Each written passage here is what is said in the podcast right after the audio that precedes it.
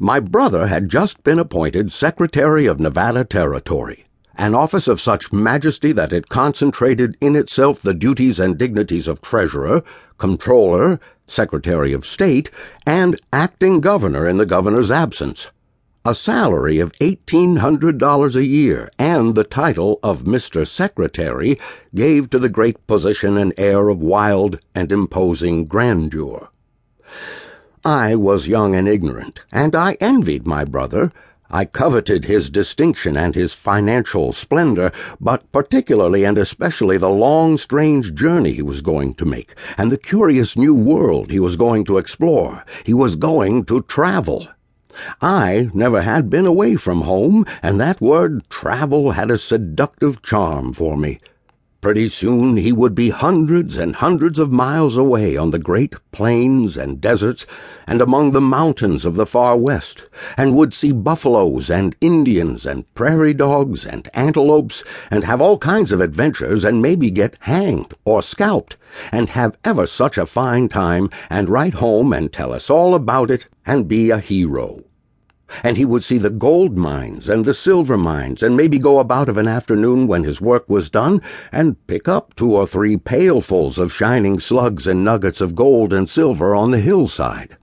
And by and by he would become very rich, and return home by sea, and be able to talk as calmly about San Francisco and the ocean and the isthmus as if it was nothing of any consequence to have seen those marvels face to face. What I suffered in contemplating his happiness pen cannot describe. And so, when he offered me, in cold blood, the sublime position of private secretary under him, it appeared to me that the heavens and the earth passed away, and the firmament was rolled together as a scroll. I had nothing more to desire. My contentment was complete. At the end of an hour or two I was ready for the journey. Not much packing was necessary because we were going in the overland stage from the Missouri frontier to Nevada, and passengers were only allowed a small quantity of baggage apiece. There was no Pacific Railroad in those fine times of ten or twelve years ago. Not a single rail of it. I only proposed to stay in Nevada three months. I had no thought of staying longer than that. I meant to see all I could that was new and strange and then hurry home to business. I little thought that I would not see the end of that three month pleasure excursion for six or seven uncommonly long years.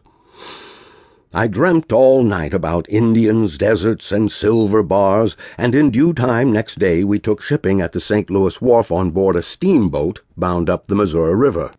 We were six days going from St. Louis to St. Joe, a trip that was so dull and sleepy and eventless that it has left no more impression on my memory than if its duration had been six minutes instead of that many days. No record is left in my mind now concerning it but a confused jumble of savage looking snags, which we deliberately walked over with one wheel or the other, and of reefs which we butted and butted and then retired from and climbed over in some softer place, and of sandbars which we roosted on occasionally and rested, and then got out our crutches and sparred over. In fact, the boat might almost as well have gone to St. Joe by land, for she was walking most of the time, anyhow climbing over reefs and clambering over snags patiently and laboriously all day long. The captain said she was a bully boat, and all she wanted was more sheer and a bigger wheel.